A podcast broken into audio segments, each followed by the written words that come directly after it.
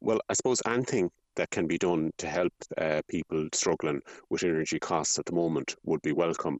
Um, it's you know this is a, a major problem. It's a major problem that uh, Vincent de Paul branches all over the county are facing uh, at this time. The costs that people have to, had to bear are extraordinary in terms of the level of inflation. Like people have had to bear in terms of their energy costs. Like, like the average family is paying at least eleven hundred euro more extra in a year. So we, would welcome anything obviously, in terms of uh, reclaiming profits from uh, energy providers, uh, there's a question of how that, that those resources would be used and distributed to people.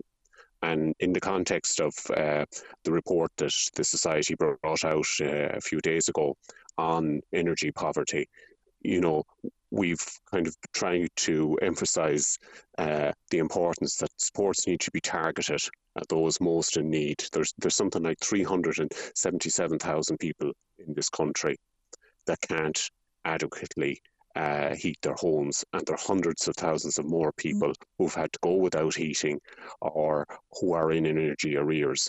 So, uh, you know, we need Uh, and we've been advocating for some time for targeting of that support at people on low and fixed incomes, people, and it's not just people on social welfare, it's people in work. And we've sought support for people on the work and family payment who are in low paid work but don't get the fuel allowance. Now, we welcome the things that have been done, but a lot of what has been done is of a temporary nature, and it seems that this problem is going to be around for a lot longer. And reductions in terms of energy prices are going to come a lot slower than the prices went up in the first place. You're fearful, as you've just mentioned there, about the reductions coming a lot slower than the price increases came.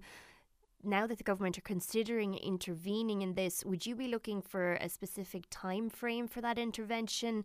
You know, perhaps give energy companies one month, two months, and if the reductions aren't coming then, that the levy will be imposed then do you feel it needs to be expedited, these measures? Well, I suppose from our perspective, our members are out meeting families in households throughout the county, and the problem is very much in the here and now.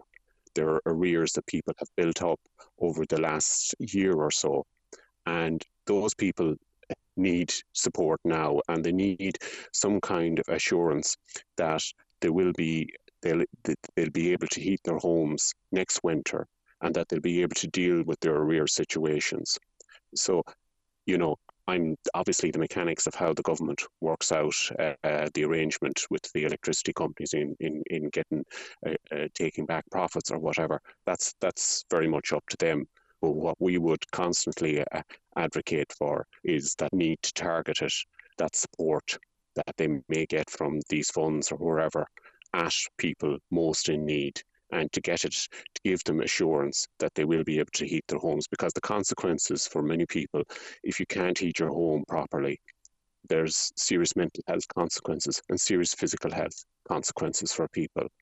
And unfortunately far too many people we are working with are juggling between paying the electricity or putting food on the table or dealing with the other. And these are their food costs, their transport costs are all things that have gone up as well too in the last year.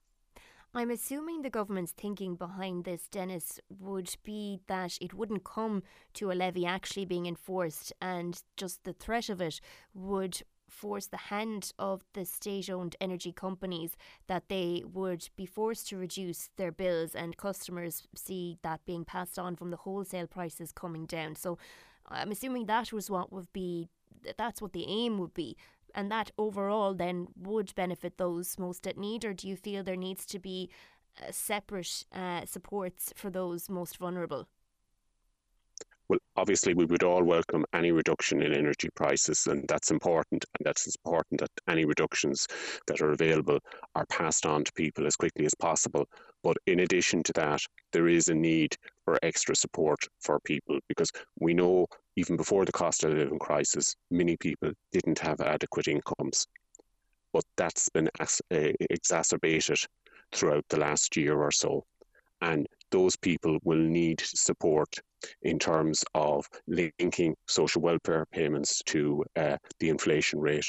We also need support for working families, people on low incomes in work.